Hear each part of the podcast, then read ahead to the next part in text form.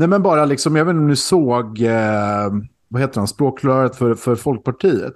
Johan Persson, va? Heter han det? Det är kul att du kallar det för språkrör. Det är så jävla förminskande. Ja, men vad fan, det är det han är liksom. Och han har ju gått ut bara, kurdiska räven, var en man, typ kom tillbaka till Sverige. Man bara, den här jävla fittiga liberalismen som är så otroligt impotent, bara om du har en liten klick, visa inte. Ja. Man bara så här, snälla kom tillbaka. Vi har inga rättsåtgärder här. Du måste för vår skull liksom. Vad är det? Nej, men alltså, är inte det ganska symptomatiskt? Alltså, man kollar så här, just när Folkpartiet, man var ändå lite hardcore liksom, sup inte, alltså frisinnade så här, sup inte liksom, bilda er för i helvete. Ja, men verkligen så här, traditionell renlärig liksom borgerlighet. Så om något parti var det så här rakryggade, och så bara förlorar man det där, ja, då gör man om det, man kallar sig Liberalerna, och så gestaltar man sin liksom logga till en jättestor kuk samtidigt som man har förlorat liksom sin potens. Alltså, det vi ser, det är fan med en priapism liksom, den här sjukdomen där man har liksom som en jävligt svullen penis som inte går ner, som man är tvungen att amputera om det går tillräckligt långt. Liksom, det är fan med liksom, det är det vi ser, den loggan. Tanken på att den ska skifta från blått till liksom, till... Ja, den är på väg att ruttna, det är det vi ser liksom. Och liksom, Johan Persson är ollonet som snart kommer att falla av. Men det skulle vara en bra lärdom, tror jag, för folk, alltså, för att komma tillbaka till det vi var inne på liksom, hur man förbereder sig för att ta tillbaka samhället liksom. Ja. Det handlar om kompetens på något sätt. Ja. Och potens. Absolut, men lagom, så att man inte får priapism. Exakt. Liksom lite sossigt lagom, så att den inte bara toksväller vid ett tillfälle och sen ruttnar. Lite så här pajamskt kanske ska vara liksom tillräckligt stor. Man kan visa den, men det ska inte vara så här barbarisk jättesak. Det ska vara liksom gyllene medelväg, dygd penis liksom. Ja, precis. Det måste finnas en balans mellan liksom så här olika dygder helt enkelt. Drog han fram den när ni poddade, eller? Ja, absolut, gud ja. Ja, man hörde det nästan. Att det var något sånt som pågick. Han gjorde det samtidigt som han hade en utläggning om att vi grabbar inte skulle kunna vara ett polisparti. Riktigt socialdemokratisk härskarteknik alltså. Ja, nej, men det är faktiskt ganska bra. Kväll till honom. Den unge mannen, han är revolutionär. The arc of the moral universe is long, but it bends to justice. How dare you? Vi har satt i denna sal gånger.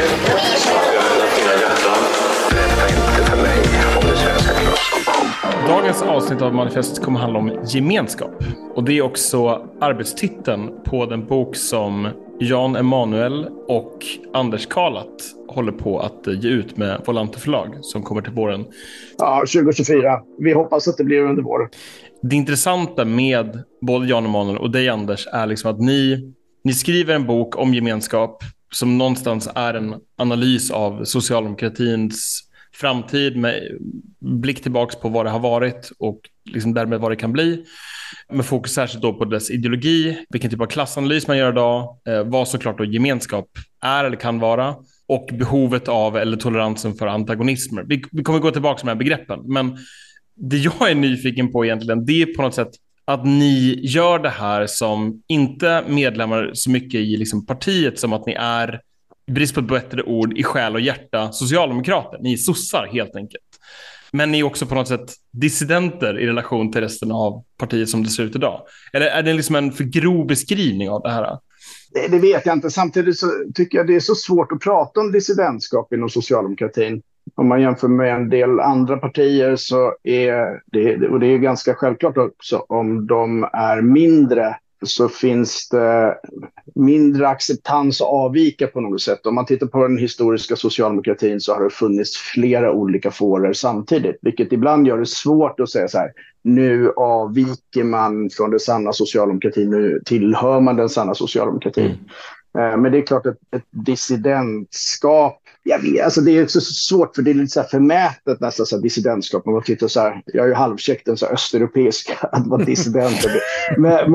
men absolut att det inte stundtals befinner sig helt i paritet med huvudfåran liksom, som dominerar under en viss tid, så har vi väl inte gjort det. Och det är väl kanske framförallt Janne som är, eller Jan Emanuel som är den kända av oss, som har varit liksom utåtagerande höll jag på att säga och varit väldigt tydlig med hur han avviker och har ju tillgång till en offentlighet också. Så det har jag inte hymlat med. Men samtidigt, det som är så förvirrande alltså vi har reflekterat över det också och när vi började skriva den här alltså för vi har väl hållit på ungefär i 2 år kanske till och från dess vi började tänka på den.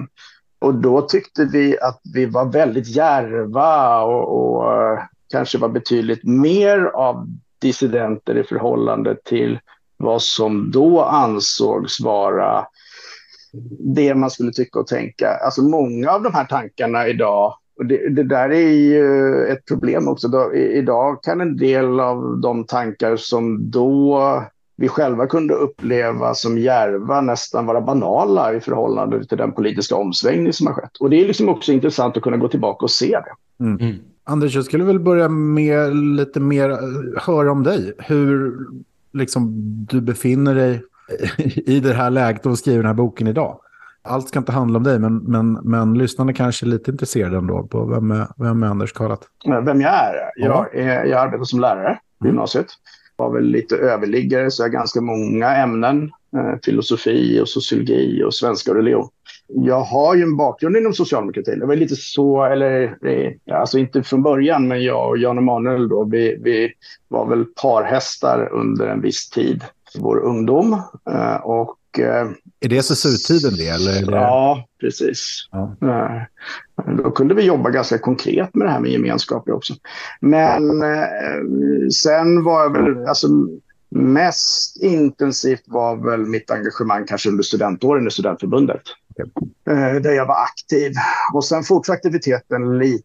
Jag jobbade med kulturtidskriften Fronesis. Eller var väl en av de som jag startade den kulturtidskriften också. Mm. Det var det i Uppsala det eller var det på annan? Det var ju nationell. Jag tänkte student. Ja, i Uppsala. Ja, i Uppsala. Ja, okej, okay, så okej. Okay, ja, kul. Okay. Så det är väl en liten kort sammanfattning. Mm. Och i Uppsala är jag kvar. Ja, just det. Och där har vi Uppsala-kopplingen till Jan Emanuel också. Som... Ja, fast vi lärde känna varandra i Norrtäljetrakten. Okej. Okay. Så att det var, för han finns ju där. Eller just det. Det var där vi träffades via skolan helt enkelt. Jaha. Ja, vad kul. När fattade du att Jan Emanuel var liksom en brorsa? Oj, ja. Nej, men det var på något sätt så... Det var i gymnasiet som vi hamnade i samma klass. Och ja, men ganska snart fann vi varandra helt enkelt. På ett plan var vi ganska olika. Han var ju värsting. Han har ju fått så åka värstingresa. Fast de kom aldrig till Västindien för de sabbade på vägen. Och var lite... Han skulle vara fruktad lite sådär för att han var tuff och kom från Gottsundan.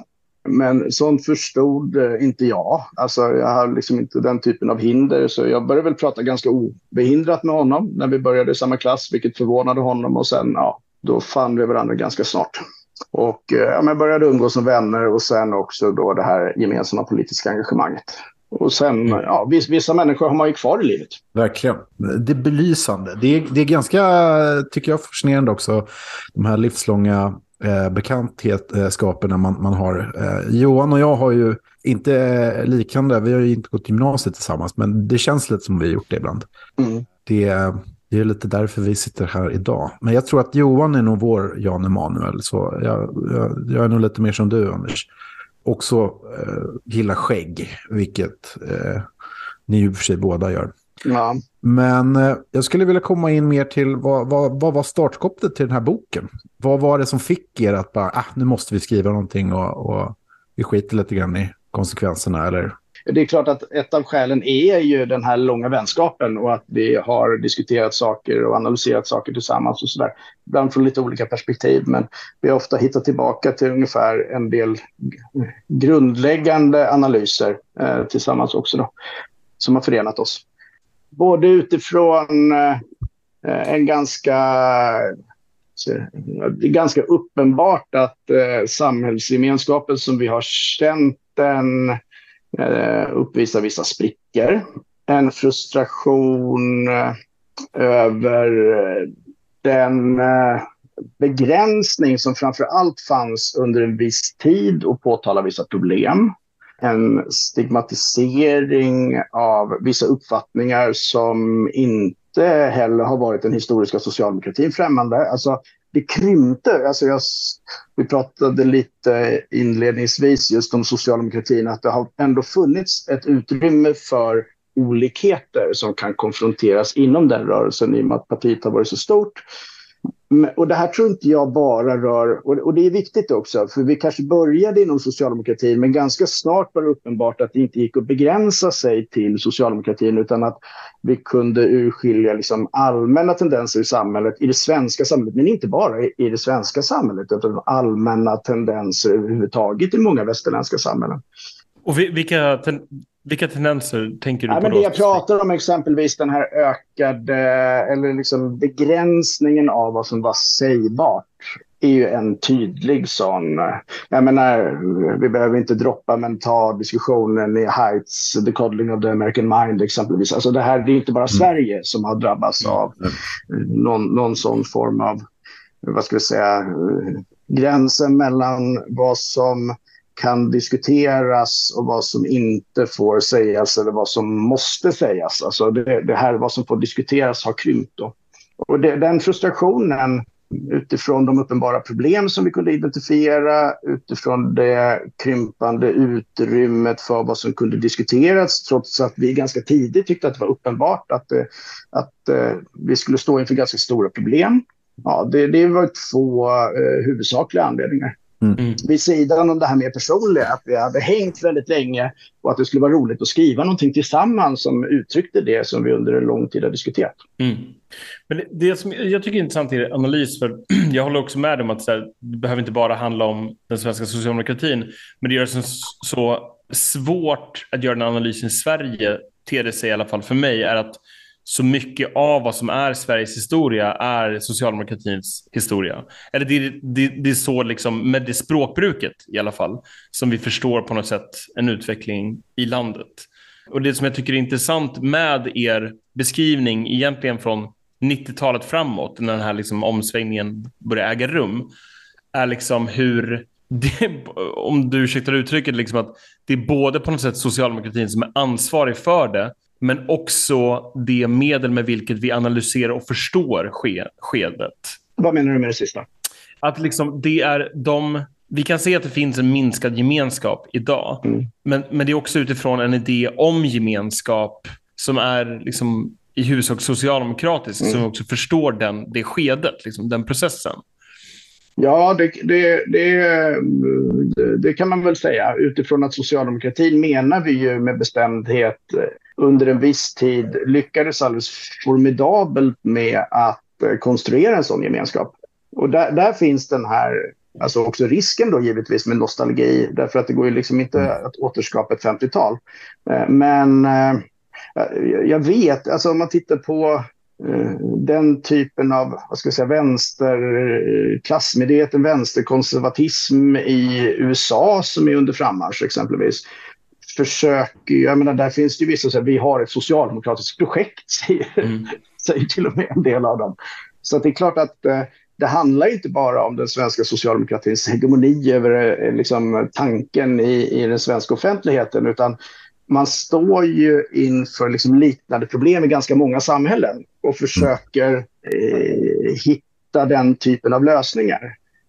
Och jag menar, det här finns det risk att jag missförstås, men alltså, tittar man tillbaka under 30-talet och framåt 1930-talet, det finns ju ibland de som så här älskar att försöka hitta på lite så här historierevisionism och så här, socialdemokraterna pratar om korporativism, det gjorde fascisterna också, då är socialdemokraterna fascister. Men det är ju trams givetvis, men däremot så är det klart att både fascismen och socialdemokratin försökte sig på att svara på vissa problem som man identifierade. Det innebär inte att lösningarna var likadana. Så det är inte bara Socialdemokraterna historiskt som har försökt att hantera den här balansgången mellan individ och kollektiv och vad ska vi säga, mellan att alltså domesticera de produktiva delarna av kapitalismen utan att de sönderslitande krafterna som finns inbyggda i kapitalismen äter upp allting. Alltså där finns det ju flera helt olika politiska ideologier som har försökt tänka kring det. Kan vi... Förlåt, kanske. Nej, men jag tycker det är intressant för att det finns en... Det finns två liksom... Jag tror de flesta som inte något sån här intresserade av politik och läst mycket om det och läst politisk historia under 1900-talet och så vidare. Man kan komma från olika håll. Man kan komma från en vänsterskola som är socialdemokratisk eller allmän marxistisk, eller så kan man komma från en slags liberal eller konservativ högerskola. Men ofta så är den väldigt så här anglobaserad, det är det folk läser, och det är ganska förståeligt eftersom liksom engelskan är vårt liksom tydliga andra språk. Men det är lite som du säger att tittar man på resten av Europa så är det här, det är en ganska befängd sak att säga att så här, men man har blandat, vad har kristdemokratin gjort i Tyskland eller vad man gjort i resten av Europa, så har vi ju mängder av olika blandsystem som är varenda land liksom säreget skulle man kunna säga. Och det är det som är problemet alltid, att vi är fast, eller många tycker jag själv har varit fast väldigt mycket i det här Reagan Thatcher mot Sosse-Sverige eller någon slags marxistiskt alternativ. Det är de dikotomierna man tänker i. Och då blir det ju också väldigt konstigt att analysera, för det blir alltid så här, hur är Sverige jämfört med USA eller England? Det är inte lika intressant för mig som hur Sverige är likt, säg, Tyskland, Italien eller Frankrike. Ja. Och där har vi ju, och det är just alltså, det som jag tycker är intressant och för jag tycker det är väldigt kul att ha det här, det är för att det är ju analyserade specifikt svenska och den socialdemokratiska liksom vägen till det samhället vi har, som jag tycker är så spännande. Istället för att liksom prata om absolut, det är det som är problemet lite grann, befinner oss i någon slags materiell verklighet där vi ser att de av industrialiseringen av västlandet till exempel har lett till den här typen av atomisering liksom. Men det är också lika sant att man med så högt välstånd som man ändå lyckas producera nu, så befinner vi oss i någon slags allmänliberal era som har kommit till slutet, och det därför vi inte riktigt igen har det här språket att prata om. Vad är en gemenskap? Eller varför är det överhuvudtaget en viktig sak att prata om? För jag tror många skulle bara säga, jaha, men en gemenskap, vad fan är det för någonting? Är det en fritidsgård? Eller liksom, vad ska vi ha ett land till? Jag har Google, jag sitter på internet. Alltså det är lite så här, jag vet att det är lite, jag raljerar lite grann, men samtidigt så är det många som tänker så här, liksom, det är inte så konstigt att folk sitter i radio och heter Schulman och säger liksom, om krig kommer då flyr jag skiter i Sverige liksom. Ja. Och jag tror det är en ganska allmän inställning för att man har varit så van vid staten till exempel, eller Sverige, som antingen någon slags brand eller som någon slags upphandlare av allmänna tjänster, och det är det enda liksom man får från skattesedeln då. Och det är väl det som är liksom så här vulgärliberala liksom taken på det här, som jag tror en stor majoritet av befolkningen har. Och sen säger man absolut, jag röstar på sossarna för att det är de som kan leverera de här välfärdstjänsterna bättre. Jag litar kanske inte riktigt. Men att ha ett gemensamt projekt och en gemenskap, det är någonting helt annat. Och det börjar vi upptäcka nu, som du säger, i dagarna. Liksom senaste 5-10 åren har ju varit en ständig vandring åt det hållet. Liksom. Och det är väl det jag vill liksom, kanske börja med att gräva ner och se liksom, vad är det för en gemenskap som ni syftar på? Ja, sorry. Men liksom lite grovt, vad... Nej, men alltså det första är väl bara att konstatera. Alltså det där, då är vi tillbaka till det här... skriva recept för att det är soppkök och sådär. Men alltså, och det blir ju väldigt förmätet. Och det är klart att, vad ska vi säga, man pratar om sängkammarfilosofi. Det kan finnas en sängkammarpolitik också. Jag menar, ska det här göras seriöst? Då har man tillgång till ett utredningsväsende som vi ganska effektivt har monterat ner i Sverige också. Det vore fantastiskt om du och Jan Emanuel bara, vi behöver en starkare riksrevision. Ja, men det är inte så jävla dumt, ursäkta mig. Alltså nu, jag lyssnar ju på avsnittet om Payam och det är ju liksom, han var hysteriskt rolig där med reformisterna, så här, de vill ta bort det finanspolitiska ramverket. Sjukt osexigt alltså. Och det är ju liksom inte det som är någon form av vision. Men det är klart att det går ju inte, vi kommer med stor sannolikhet att prata lite om begreppet folkhem så småningom. Men begreppet folkhem är ju inte bara liksom retorisk förnissa, du behöver institutioner också.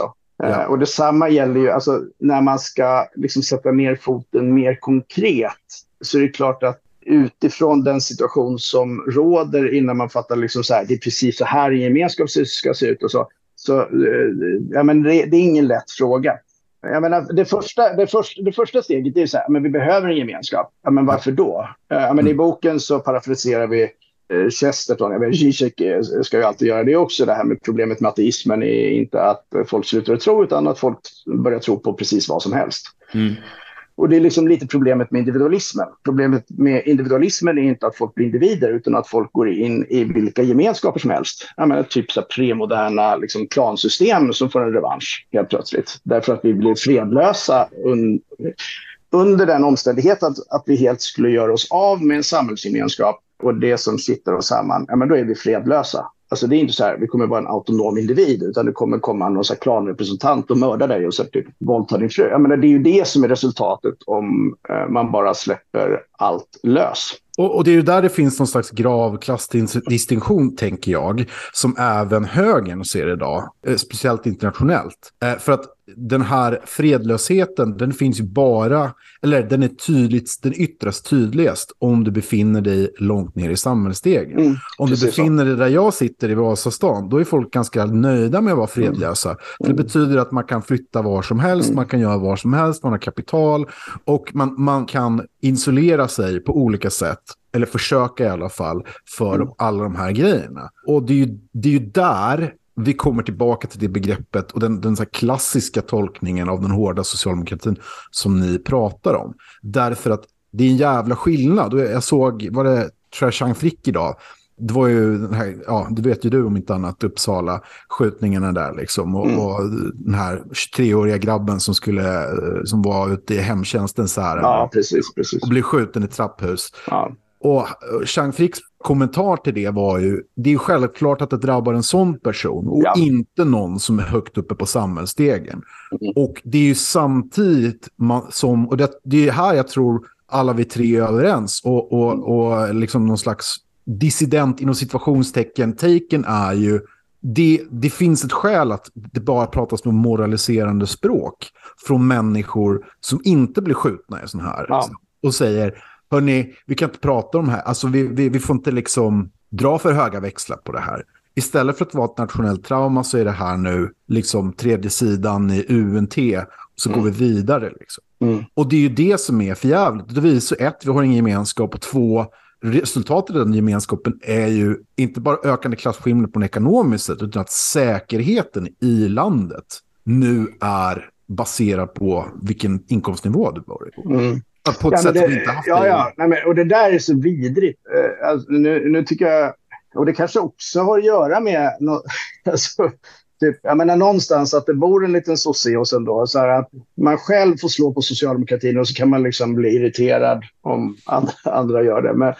Men om jag ska vara riktigt förbannad då, så är det sveket att man under så lång tid kunde blunda för livssituationen hos en sån stor grupp människor, inte minst olika etniska minoriteter som också arbetar inom traditionella arbetarklassyrken, som höll som gisslan eller hålls som gisslan i sina bostadsområden.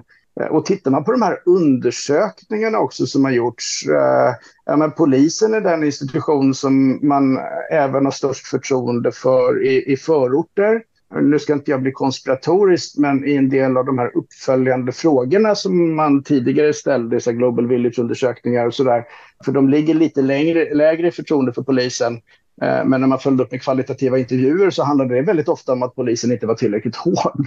Mm. Så det kanske inte handlade så mycket om så här, ja, men de kommer hit och diskriminerar mig, utan man var skitförbannad. Liksom. Mm. Och man läser medan vi dör, liksom den typen av böcker. Folk är arga på riktigt och känner sig svikna. Och jag tycker att man har rätt att känna sig svikna. Och liksom, man har legitimerat det här. Har man levt ett liv där man kan käka väldigt billig falafel och man beställer hem också med folk som cyklar hem till någon form av liksom importerat apartheidsamhälle. Någonstans så kanske man börjar bli medveten om att man i sin godhet under den tiden där det var absolut förbjudet att prata om volymer i migrationen så har bidragit till den här situationen, och desto viktigare blir det då med liksom den här moraliseringen och svära sig fri liksom från det apartheidsystem som man själv har varit med och bidragit till genom att ytterligare demonisera de som bor i de här områden, också så här, om man tittar som röstar på SD och sådär liksom. För man vill inte... Man fattar någonstans att man kanske är orsaken till att det ser ut som det gör inom delar av mellanskikten. Det gör mig förbannad på riktigt. Alltså. Ja. Kan vi tränga ner ytterligare i det här mellanskiktet? Vilka liksom utgör mellanskiktet som har bidragit med den formen av, liksom, jag vet inte om du vill använda ordet tystnadskultur eller liksom oförmåga att debattera det här på en offentlighet eller en påstådd offentlighet i alla fall? Kan jag bara få ge en eloge för att ni använder James Burnhams utomordentliga liksom, teoretiska grundval till det här. Det är kul att se svenskar som gör det för en gångs skull. Det är ju alltid bara så här, allt högre personligheter i utlandet som hänvisar till Burnham annars. Mm. Så det är kul att se att lite svenskar också... nu har det ju använts en hel del av folk som Marcus och Malcolm liksom bland annat, va? Transferiatet och hela det. Men kan vi borra in lite grann i vad hans tes är, vad er tes är och kring det här mellanskiktet och hur det har förändrat hur vi tänker liksom? Ja, det är också en så svår fråga. Ja, sorry för de här extrema metafrågorna. Men alltså det är ju, och nu fick jag ju två frågor. Ja, min är viktigast. Nej, men åtminstone sen refererar vi till en, som jag tycker är så här hysteriskt rolig passage i den 18:e Brumaire av Marx, där han verkligen, när han borrar ner sitt konkret samhälle, så visar han med all önskvärd tydlighet hur komplex han kan vara i sin klassanalys. Alltså för ibland som man utgår från manifestet, förlåt nu blir jag Marx-nördig, då är det så här, men vi kommer stå, det är så här proletärer mot kapitalister eller bourgeoisie liksom. Men där visar han på komplexiteten, han visar på spänningar inom olika skikt av bourgeoisien och så vidare. Och jag menar, alltså trasproletariatet som kan stå i konflikt med alltså det arbetande proletariatet. Men så visst, alltså någonstans, någon del av mig ville försvara Marx lite här. Men däremot så, det finns ändå en tendens hos honom där det går inte att sticka under stol med att förståelsen för liksom att det skulle växa fram en voluminös liksom grupp människor som arbetar men som ändå har avsevärd makt över sitt eget arbete och över andras liksom utan att äga. Det är ju liksom det som är mellanskikten, kan man säga. Så det är liksom en stor grupp. Och då pratar man rent klassmässigt om mellanskikt istället för medelklass, för det är ofta ett klassbegrepp. Mm. Men Burnham då, han var en av de första som började tänka åt det här hållet. Han började ju som trotskist. Ja. Och det var ju ganska naturligt att han började tänka åt det här hållet. Därför att det är klart, hur skulle man, om man är trotte och inte gillar Stalin, och så vill man vara kritisk mot Sovjet, och så vill man förstå de nya maktförhållandena som fanns i Sovjetunionen. Och så har vi liksom en hel kader med människor som faktiskt inte liksom är ägare men som utövar avsevärd makt. Precis, jag vet, vi tar över State Department i USA och sen för vi krig mot Sovjet. Nej, men jag menar, och sen börjar han tillämpa samma analys också på det amerikanska samhället. Och kom fram till att så på ett sätt kan han vara lite begränsad, för det är mycket ingenjörer så där som han pratar om, som kapitalägarna. Speciellt när man har flyttat fram kapitalismen utvecklingsmässigt en del, så är det ju få som kan sitta och ha den kompetensen att övervaka hela produktionsprocessen. Så då behöver man en kader som kan göra det åt den. Och som också är en utbildad kader. Alltså de härskar i termer inte av sitt ägande utan kanske framförallt i termer av liksom sitt utbildningskapital, om man säger så. Och där har vi då the managerial classes enligt Burnham. Och sen har ju det utvecklats. Alltså det var ju liksom, han ska ju äras tycker jag därför att han var en av de första som började försöka sätta ord på den här klassen då. Som får en ny maktposition och som är till sitt antal en ganska stor andel av många länders befolkning. Så liksom, om man tar då den, vad ska man säga, de senaste årens huvudsakliga vänster- eller marxistiska kritik, så har det varit någon typ av försök att skapa en koalition mot the 1%. Medan det låter snarare som att det är du och Jan Emanuel efter det här mellanskiktet snarare the 10%. Ja, vi tror ju att det finns, inte minst om man tittar på nästa utveckling, så att det finns avsevärda sprickor inom mellanskikten. Alltså man är inte riktigt sams. Alltså.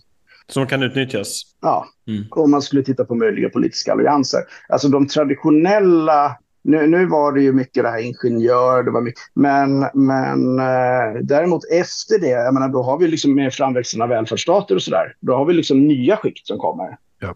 Och som vi hänvisar till makarna Ehrenreichs skrev en ganska klassisk text om det var någon gång på 70-talet. Där de använder sig lite, men de la till så här professional managerial classes. Där de också försöker liksom väva in de här nya grupperna. Som inte bara direkt styr produktionen utan som också liksom är verksamma i liksom andra delar av samhället, inte minst genom en växande välfärdsstat. Och bara så förstår de här liksom professional managerial class eller PMC-människorna, är de vad ska man säga, är det som utmärker dem utöver att de liksom lever av transfereringar från liksom, ja, det offentliga eller innehåller mellanskiktspositioner i organisationen, att de också är liksom generiska? Alltså de kan byta sektor de jobbar i. Ja, alltså, och här får man ju vara lite försiktig. Alltså, ni kallar det manifestpodden. Och vi pratar lite om att det här är liksom en essä där vi prövar olika tankar också. Men på ett sätt så tänker vi att det kanske är ytterligare nästa steg. Om man tittar på de allra första, alltså begrepp, rent sociologiskt, vad är begreppet att vara en profession? Alltså du har ju en licens för att utföra ett visst arbete. De här traditionella professionerna, jag menar jag är verksam som lärare och även om just att ha, så här, att ha en typ licens att utöva sitt yrke, det är ganska sent. Men det har ändå varit ett skyddat yrke där du har förväntat dig erövra liksom en substanskunskap, alltså en ämneskunskap någonstans. Så, va?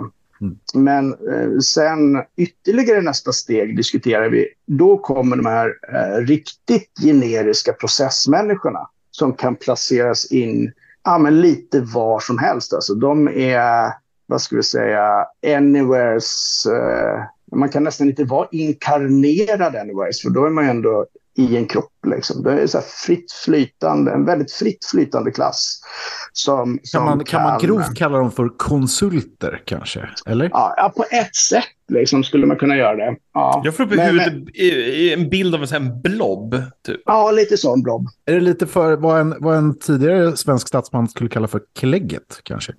På ett sätt, ja. Skriver Juholt förord till er eller? Nej. Men han och Jan Emanuel känner ju varandra sådär. Men det är ett tv-program jag skulle vilja betala pengar för att se för övrigt. Ett matlagningsprogram med Juholt och Jan Emanuel. Eller bara mecka med bilar eller någonting liksom. Ja. Alltså han hade ju någon sån här, Mauro hade ju någon, han skulle göra carbonara, det sket sig och så fullständigt. Han skulle ha grädde i det. Han erkände själv att det smakade skit allting. Men jag tror han hade i ketchup till slut också, för det ska han ha i all mat liksom. Man måste älska Jan Emanuel för han överger aldrig sin bakgrund, hur rik han än blir. Alltså det är verkligen så. Det, ja. Ja. Mm. Och nu handlar vi kanske lite ur... men absolut. Ja. Nej, men absolut. Man kan ta sossen för ketchup, men inte ketchup som sossen. Nej, precis. Det är som den här AXA-reklamen, är det inte det, va? Ja, det är inte ens Heinz, liksom. Det är Felix som han sprutar. Men det här är så här, det är någon som har lagat någon så här pastarätt och så kommer någon barn och bara sprutar ketchup på allt. Ja. Det är socialdemokrati manifesterat. Ja, det är den äkta, alltså jag sa nyss att det inte fanns en äkta socialdemokrati, men det där är kärnan i socialdemokrati. Ja, det är kulturskymning för mig, men det säger någonting om min bakgrund också. Ja. Nej. Men tillbaka till mellanskiktet, för det som jag tycker är intressant med er beskrivning av liksom så här, när ni beskriver liksom så här, att de här människorna jobbar med process, de är inte grundade i en specifik profession, och då på något sätt är det logiskt att de har ingen egen gemenskap och därför måste de ha ett alternativt värde, och det alternativa värdet i gemenskap är på något sätt värden, alltså värdestyrda organisationer som jobbar med så här signalord, som har workshops om hur man ska bli liksom mer inkluderande, tolerant, whatever liksom. Så jag tycker på något sätt att den här idépaketet som sen i sin tur blir de här grindvakterna, att man ska polisa vad man får prata om, är en väldigt tydlig kulturellt uttryck för den här klassens materiella intressen. Det är därför som jag tycker vi ska liksom uppehålla oss vid det. Förstå. Men det är också ironiskt lite grann, för att alltså, eller jag vill gärna mothugga det här, men det är ju lite kul att i liksom, speciellt i Sverige, men i England är också fallet, att liksom mycket av den utfallet av överproduktionen av eliterna som har liksom kanske bidragit till det här, det är ju också i grundläggande socialdemokratisk politik, i och med att man har velat att alla ska ha en universitetsutbildning. Man har någonstans sett ner på... Ja, nej men alltså i Sverige så har vi definitivt sett ner på liksom de gamla yrkena. Man liksom har nu är det en kombination.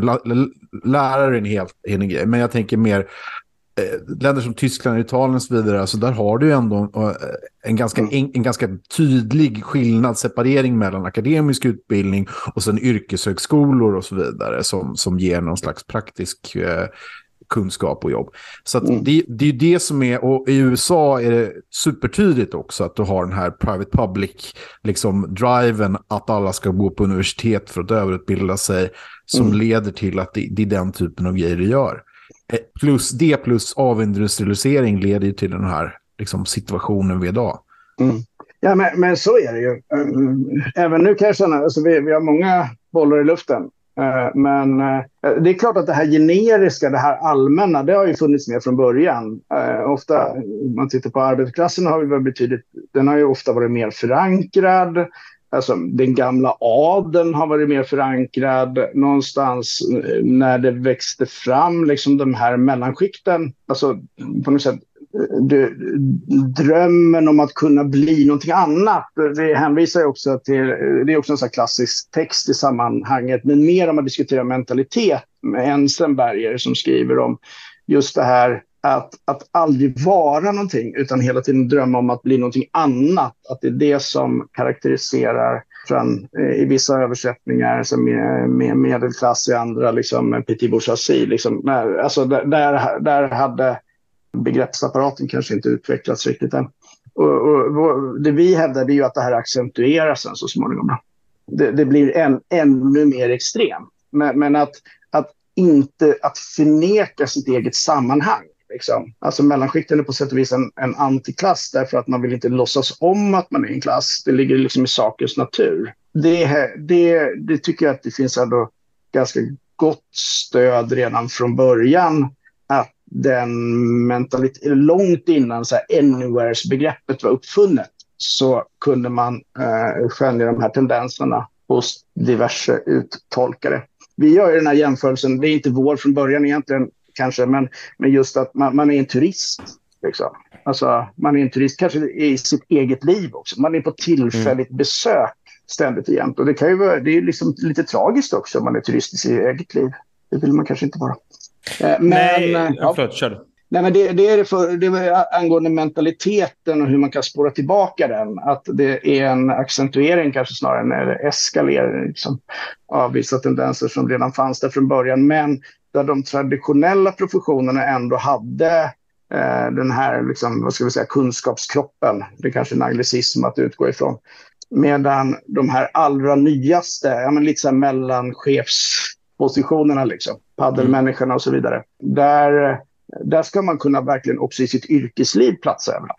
Men om vi kommer in då på en del av liksom problembeskrivningen här som ni beskriver från 90-talet framåt. Vi har nämnt det lite kort, men jag tänker att det kan vara liksom ett sätt att komma tillbaka in på det här senare i er analys av liksom hur man bryter upp den här mellanskiktsklassen och skapar nya liksom sociala eller politiska allianser. Men om jag börjar med liksom, det jag har skrivit i mitt anteckningsblock, mellanskiktets makt über Name på 90-talet.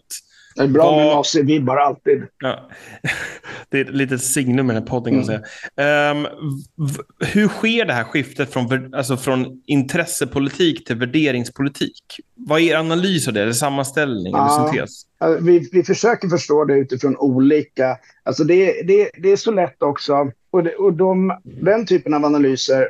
Det finns ju andra typ vänstersossar och sådär som gör den typen av... så här, dolkstötslegensanalyser. Helt plötsligt kommer Kjell-Olof Fält och från det, då är det arvsynd liksom. Då är det kört. Just det. Någonstans så måste man ändå, alltså man måste ändå försöka, alltså har man en marxistisk bakgrund, vilket vi nog menar oss har, alltså så måste man ändå förstå det liksom i relation till olika sociala krafter. Och det är klart att tittar vi, alltså traditionella arbetarklassen förändrades i sin sammansättning, och det är klart att inte lika mycket industri i arbetarklass, det kommer in kvinnor också i betydligt högre grad i arbetslivet. Vi tittar på proportionerna mellan olika klasser i samhället. Där kan vi också se en förändring. Vi kan definitivt se en förändring när det handlar om hur man identifierar sig i de här klassiska Katrineholmsundersökningarna. Liksom, där stora delar av mellanskikten tidigare definierades själva som arbetarklass. Och sen blir det under 80-talet tvärtom. Liksom. Och sen den här enorma händelsen med Sovjetunionens fall som kanske på ett mer ideologiskt plan gjorde det svårare att definiera sig själva som den här gyllene medelvägen. Och vi menar att de här olika faktorerna samverkar och skapar någon form av liksom ruptur, alltså... Jag menar, det blir liksom de politiska... Det är det som... Det där... fastnade jag för direkt på något sätt i er programförklaring. Alltså det här med man försöker se på ett nytt språk för att fånga någonting. Det är liksom inte bara dagspolitiska förändringar utan det är de politiska... Jag tror det också är 18:e Brumaire för att jag tror det är förordet som Marx säger det. Ja, det är bra. Ja, nej, men alltså de så här, politiska kontinentalplattorna har förändrats någonstans. Liksom. Vi tänker att de här faktorerna samverkade då till att man var liksom desperat. Det här kommer jag ju ihåg, även om jag började bli äldre. Alltså de kurser man gick och sådär, när man började bli aktiv i SSU. Och då var det så här, nu är vi på väg in i någonting nytt, sa man då. Och... det skrevs böcker om det här explicit också då med att nu den kollektiva politikens tidsslut. Så nu... är inte det ett gammalt Palme-citat det där också? Eller är det felcitet? Eller jag tycker det är en sån här bassgrej man hör eller har hört ganska länge. Vad är han säger? Att det han liksom... säger någonting om att ideologiernas tid är över, men det är på 70-talet. Ja, det kanske är. Nej, men det fanns ju sånt. Sen är ideologibegreppet inte lätt heller för den delen. Ja. Nej, men det ideologigrejen tänker vi komma tillbaka till. Men just det här vi ska det. Liksom... Jag blev lite... och det här menar vi då samverkar till att man desperat tänker sig, vad ska vi erbjuda nu då? Alltså arbetarklassen, de ser sig inte själva som arbetarklass, de har förändrats, det är rörigt allting. Och då är det ju uttryckligen så att det skrevs vissa böcker där man sa att men, nu måste vi utgå från individen. Nu ska vi erbjuda de goda värderingarna i efterhand liksom, på något sätt, den här sidan av 2020-talet. 90-talet var ganska långt tillbaka, så är det nästan ironiskt. Vi ska stå för de goda värderingarna. Man häcklar ju en sån position idag. Men det var det man skrev då. Det var liksom... Kör.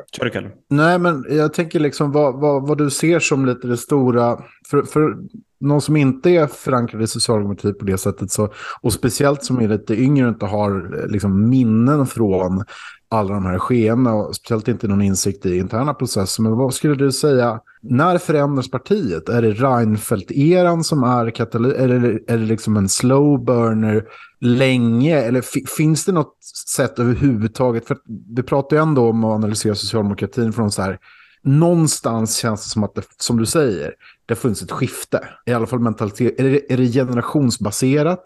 Är det på vilka kader som styr partiet och vilka som sitter i partiledningen? Och i sådana fall, är det liksom det här 89-90 liksom som gör att alla bara, men nu kör vi tredje vägen liksom. Förlåt, kan jag göra den här frågan konkret? Det vill säga, Göran Persson är old school sosse, men han gör new school socialdemokratisk politik. Mm. Ja, det är en bra poäng. Är det. Sen kan, och där, om det är någon som det finns liksom, lite, för det finns en ytlig längtan tillbaka ibland också, bara till så här, vi vill ha tillbaka den här starka sossen. Ja. Som alla är rädda för liksom, nästan att möta så här. Där är ju liksom Göran Persson, han är ju verkligen den sossen förkroppsligad. Hösdingen, liksom som arketyp. Ja, som i och för sig just det begreppet, jag tror att det är Branting. Ja, det är Branting. Jag tänker arketypen liksom. Absolut. Och det finns ju länge inom socialdemokratin. Men, och det är frågan om liksom, hur attraktiv den är, alltså förutom som en tillbakablick så. Men vi sätter ner, alltså det där är ju alltid svårt, för det är ju alltid liksom massor med olika tendenser som samverkar och där vissa kan spåras tillbaka under en väldigt lång tid, vissa kan ha sin liksom begynnelse vid viss tid, andra kan ha funnits mer marginellt från början och sådär. Och så sammanstrålar de vid ett visst ögonblick. Och där menar vi att det rör sig om 90-talet då liksom. Medan däremot om man tittar på den här alltså ekonomiskt liberala tendensen, det är klart att där finns det väldigt tydliga uttryck redan under 80-talet. Medan andra, liksom, om man tittar mer på den här liksom, värdepolitiken och sådär, jag menar, det kanske är mer 90-tal och så här, effekter också av den bipolära världens sönderfall, liksom, där det ändå gick att motivera den övergripande politiska identiteten som en mellanväg och så. Så att det är liksom någonstans måste man bara, och jag tror att många av de här tendenserna just, även om man skulle gå till var och en för sig så går det säkert att hitta liksom tidigare uttryck för dem. Men när de liksom smälter samman någonstans så tror jag att 90-talet är ett ganska bra årtionde att börja. Alltså, jag håller med, och jag tycker så här, jag kallar var för små för att fatta, men för dig och Jan Emanuel som kommer in i rörelsen på allvar där och faktiskt kan vara med och utforma den och se det här liksom så här, men wait, liksom, vi trodde att det var det här vi höll på med, men så blir det någonting annat.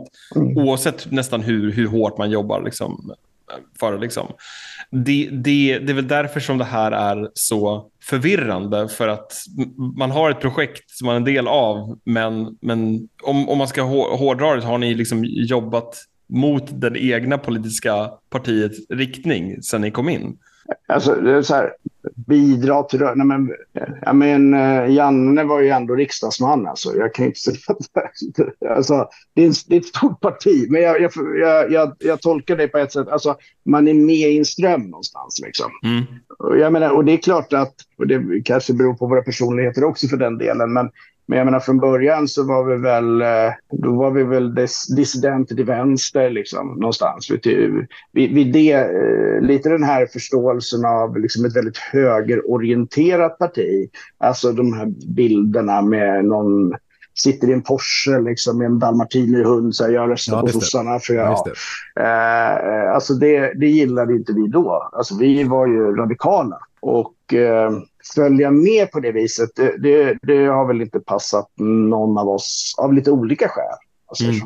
Men jag tror alltså någon form av allmän frustration när det liksom är bestämt för vad man får säga och inte säga eller vilka slutsatser man får dra eller inte dra har gjort att det har varit liksom svårt att acceptera den typen av... ingen av oss har gjort en sån lysande karriär. Jag vet inte hur många kanske Jan Emanuel mer än vad jag, som ändå gick vidare om man säger så då, utifrån vår gemensamma bakgrund, tänkte i de termerna möjligtvis. Jag tänker en del av liksom den frågan som Kalle ställde, som jag sen fultolkade som så här, hur ska vi förstå hövdingen Göran Persson? Men om man tänker in mer i det, tänker liksom att det finns i er beskrivning av vad som gjort socialdemokratin stark är liksom å ena sidan en förståelse för de intressen man de facto jobbar med och vad man säger utåt liksom. Och att de inte är samma sak, men att den socialdemokratin vi ser från 90-talet framåt är en som allt mer kommit att tro på sina egna berättelser. Alltså att världarna om så här, varför samarbetar vi? Ja, men till exempel, varför samarbetar vi med Centerpartiet? Ja, vi får ihop röstantalet och vi gör en kohandel, bokstavligen. Men att göra den dealen idag med sig SD, då är det så här, nej, vi samarbetar inte med dem därför att de är orcher och vi är alver, typ. Att du går in i det här lajvandet och tror på dig själv.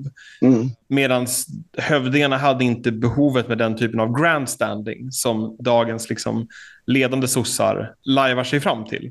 Och där finns det också en skillnad mellan den här intressepolitiken och värdepolitiken.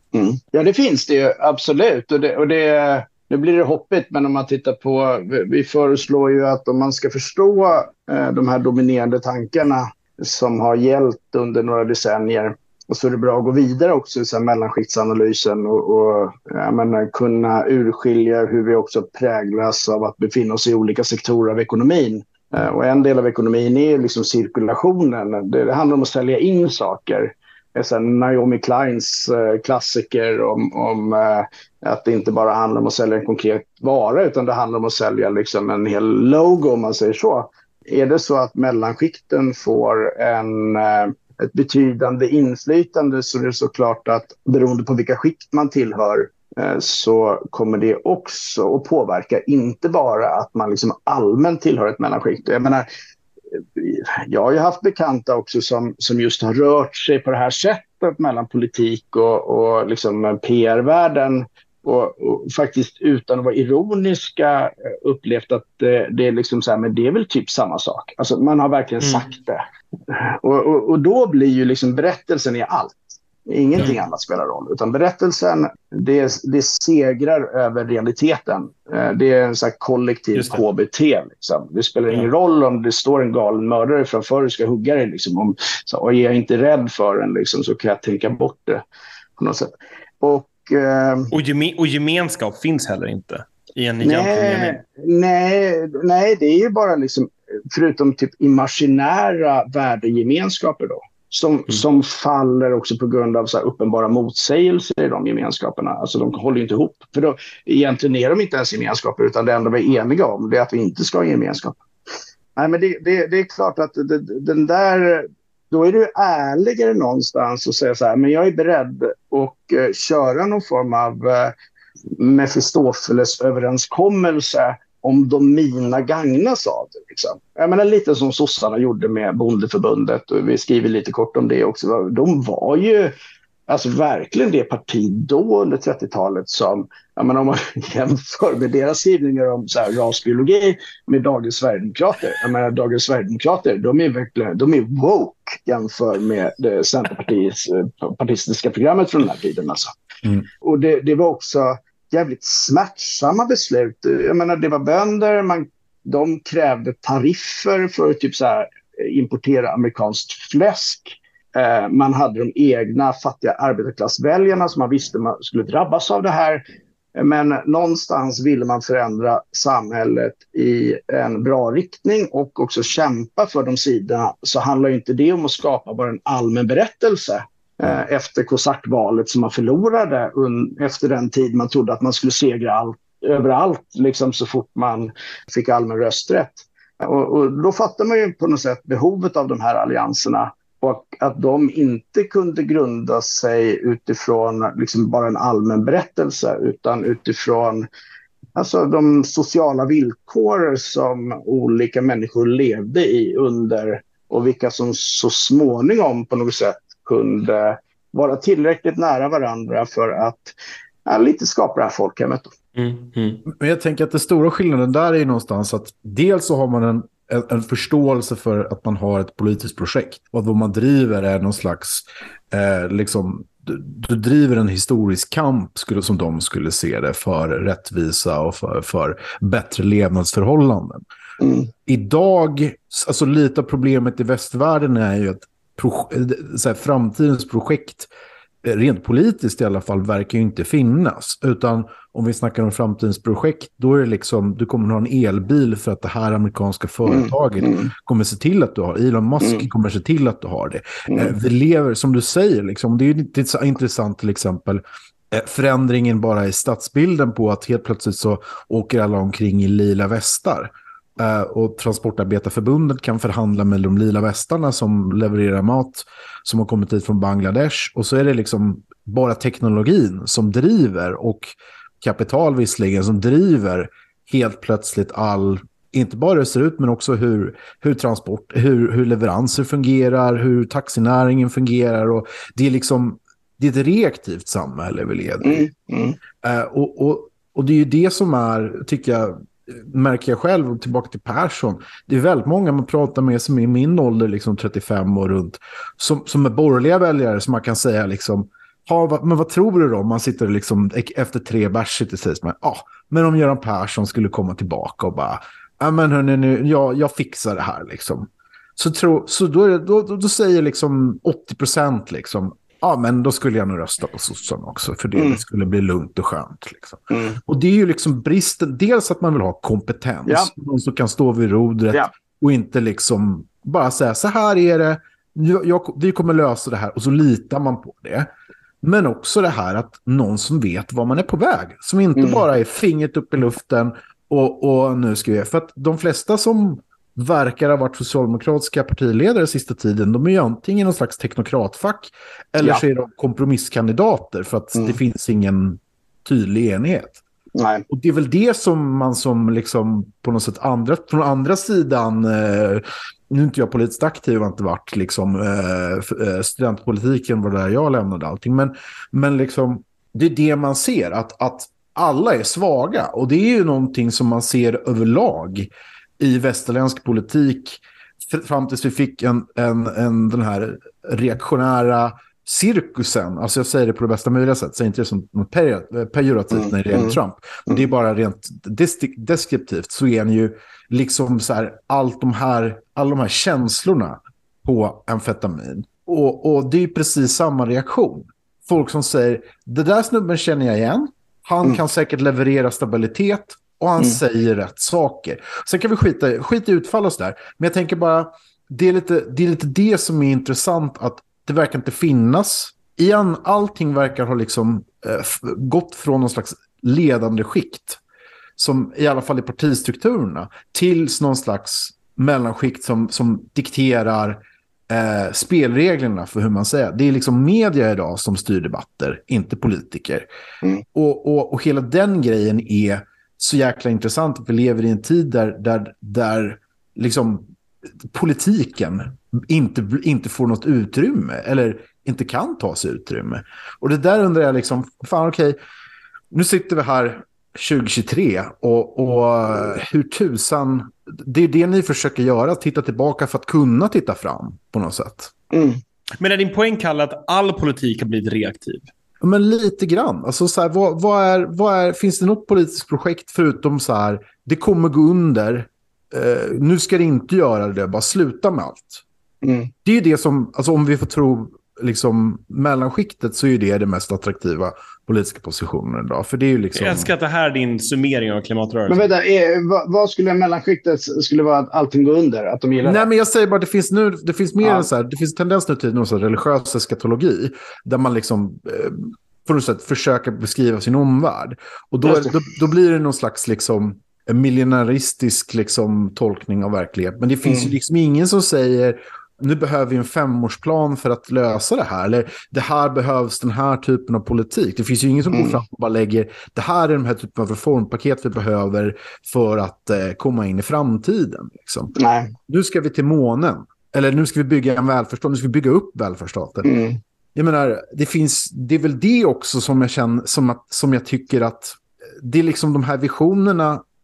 det tenderar att vara materialistiskt bundet liksom, men även under de perioder vi har sett Sverige för. 30-talet var inte så kul, 70-talet var inte så kul.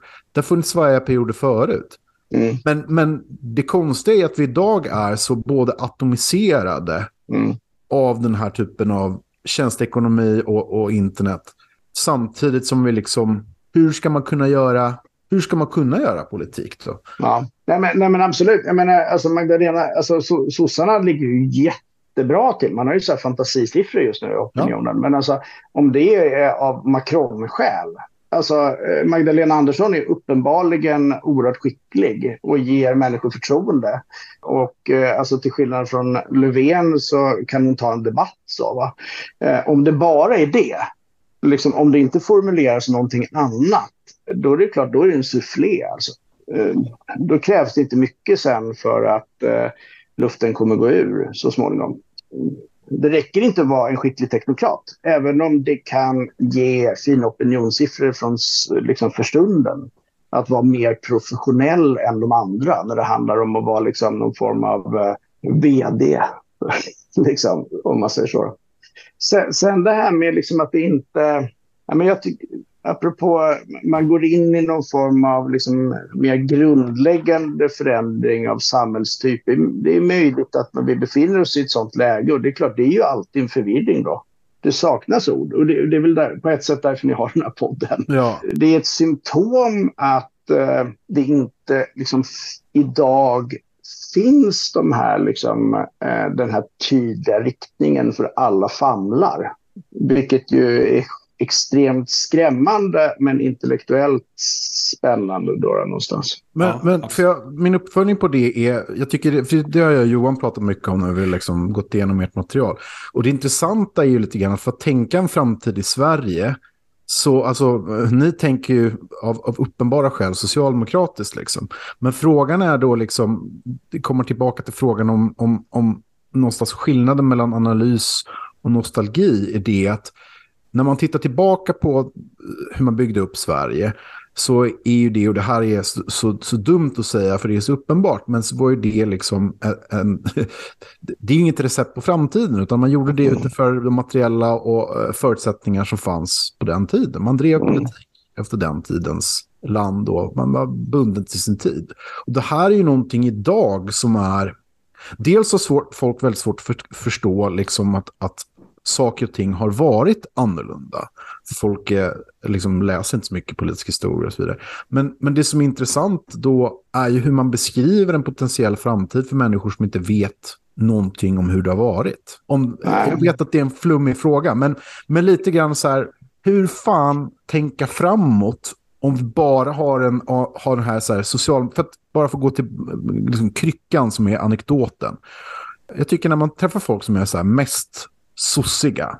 Då går jag till min frisör som är syrier, som dominerar här. Ja, när jag hade hår för 5 år sedan så gick jag till min syrier som är på gatan, på Roslagsgatan. Och han brukar alltid säga, Karl, du förstår inte. På 60-talet när jag kom hit, då var Sverige så fantastiskt. Och allt var reglerat och allt var bra. Kvinnorna var granna. Män var män, säger jag väl inte liksom. Men lite sådär, det fanns liksom...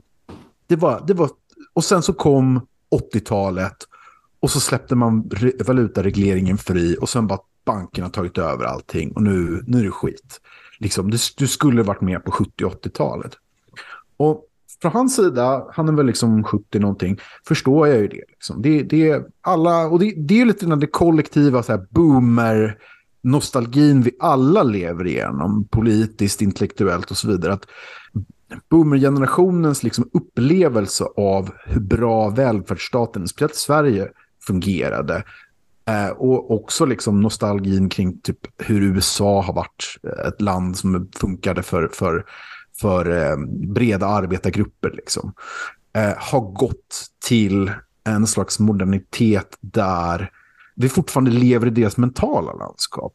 Och det är det som är så svårt att liksom komma fram någonstans från att vi är någon slags jävla öken. Vi lever bara i någon slags ruiner av ett socialdemokratiskt Sverige.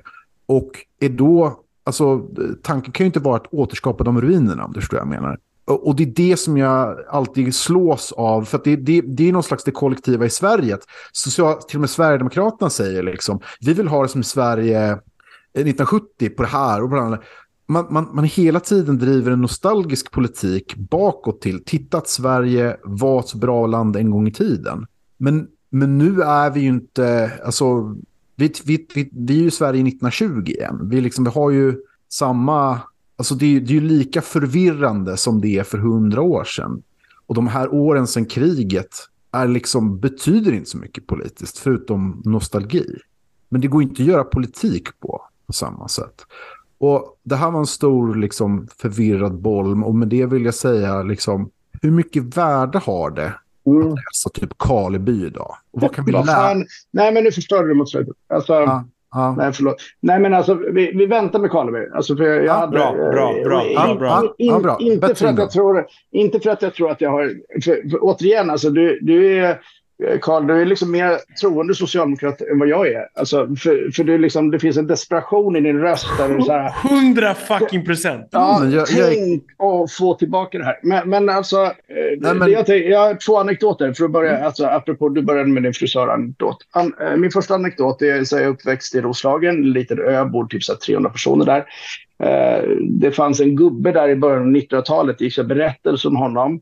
För första gången så åkte han inte till Stockholm. Och den hört, åker jag inte till Stockholm, då blir man rånad. Och deras knep är att så här, har du eld så här, till min cigarett? Och så stoppar man ner högerhanden för att ta upp sin tändsticksask där. Och då slår de en på käften liksom. Och så tar de hans pengar. Och så kommer man tillbaka till Tinge som där jag växte upp. Och då liksom, får han frågan. De hade skrattat lite åt honom utifrån den här paranoian. Hur gick det då när du åkte till Stockholm? Så här, jo, jag ska inte försöka härma den här roslagsdialekten som i princip är utdöd nu. Men, please nej, den är väldigt nasal. Jo då, jag ska inte. Ja. Men, och då berättade han att jo, det hade inträffat ett rånförsök. Det hade kommit fram någon och försökt råna honom genom att fråga om han hade eld, men då hade han slagit till först. Det är lite så här Zizek-anekdot fast på svenska liksom. Ja, verkligen. Lite så. Men, och det här är sedan 1900-talets början. Oh. Vet du fan hur mycket gemenskap det var då? Alltså, och Sverige, om man tittar på... Nu har jag glömt bort vad han heter. Vi refererar till honom, det här Sverige, världens mest jämlika land, frågetecken. Vi hade mer adel som statsministrar än om man jämför med liksom, övriga Europa. Inte minst om vi jämför med våra grannländer. Vi var egentligen ett extremt ojämlikt land rent ekonomiskt. Och Sverige har ju alltid varit extremernas land trots att vi har någon förljugen bild av att vi alltid är lagom.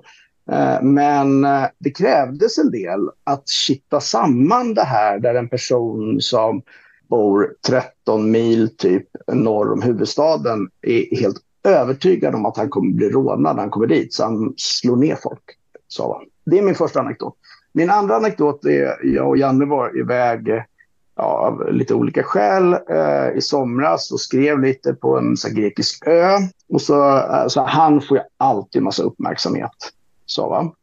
Och så kommer det fram lite så här, vi går hemåt lite sent och så kommer det fram några liksom, ungdomar med utrikesbakgrund någonstans ifrån och blir skitglada över att se honom. Och vi är på prathumör också så vi har roligt tillsammans och så ställer vi frågan någonstans. Så här, men om ni skulle få välja, för då säger jag, är du politiskt orienterad fråga med honom också. Så här, vad är det som gäller då? Liksom? Ja, nej, men det är så här, hårdare straff mot de här vidriga jävlarna som håller oss gisslan och så. Ja, men lite så här, och så här, man måste få jobb och liksom så här klassiska, men på sätt och vis sossiga grejer. Ordning och reda, man vill få jobb och möjlighet att utbildas och sådär liksom. Och även om läget kan verka kritiskt idag är poängen utifrån de här anekdoterna, så tror jag att det är ganska många människor som vill att saker och ting funkar bra liksom, oavsett var man någonstans i samhället man befinner sig. Det är liksom inte så utopiskt. Och då har jag ju bara beskrivit den sociala basen för en möjlighet till en politisk allians som skulle kunna fatta de nödvändiga besluten för att skapa någon form av stabilitet. Liksom. Sen nästa fråga, liksom så här, längta tillbaka någonstans till en tid som är svunnen. Så här, ska vi bli lite marxistiska då, men att tillämpa det på socialdemokratin, så här, Lukács, vi behöver inte bli så extrema i så här, historia och klassmedvetande, så här, vad är marxistisk ortodoxi? Så här, ingenting av de ord som Marx skriver är marxistisk ortodoxi, utan det är liksom metoden. Så, va? Och det är klart att då står man inför problem. Problemen så här, förändras drastiskt. Du, Karla, var inne på det. Liksom, det har varit reella ekonomiska förändringar med tjänsteekonomi och sådär. Men det handlar ändå om liksom, de här basfrågorna.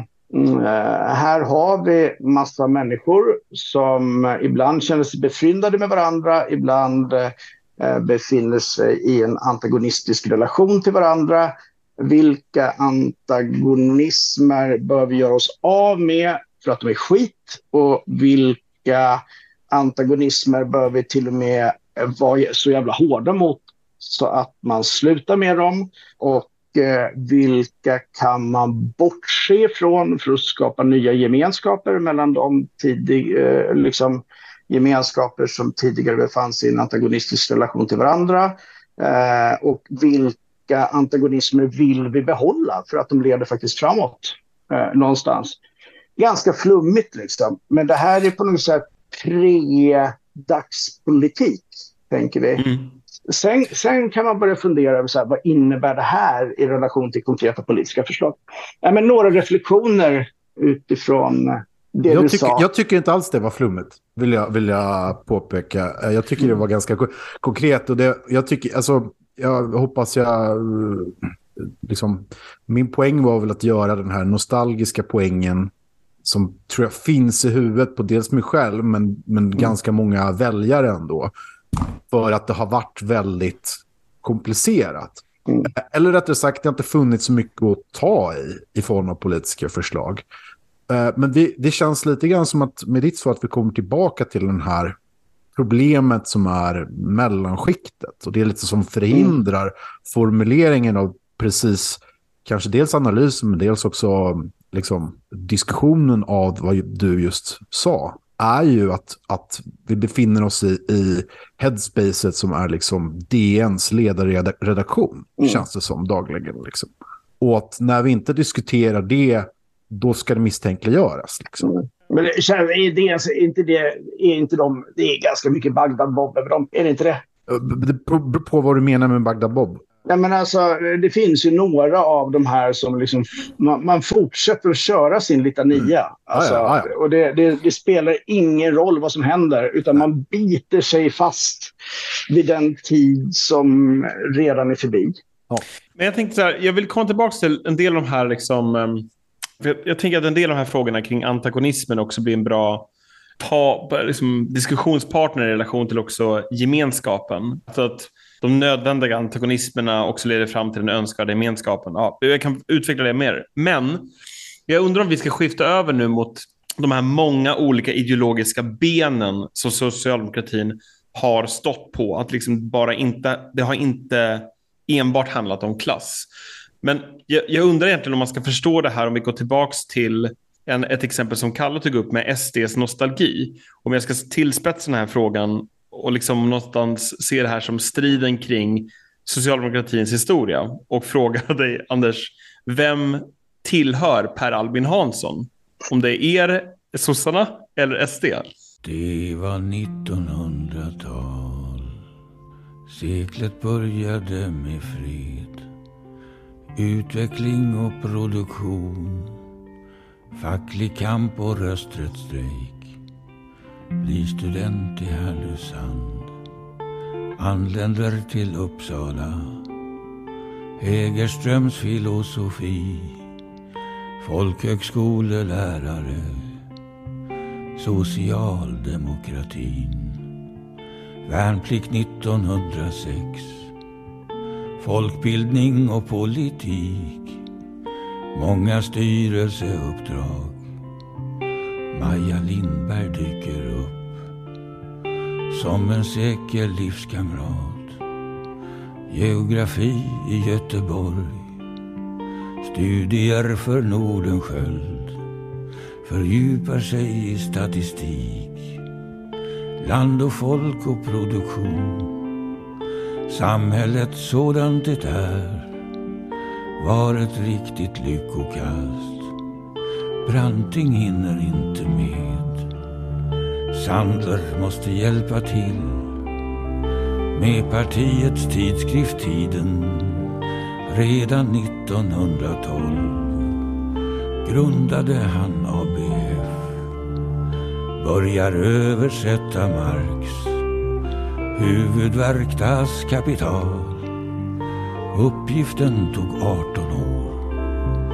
Representant för Kopparberg, några år i riksdagen.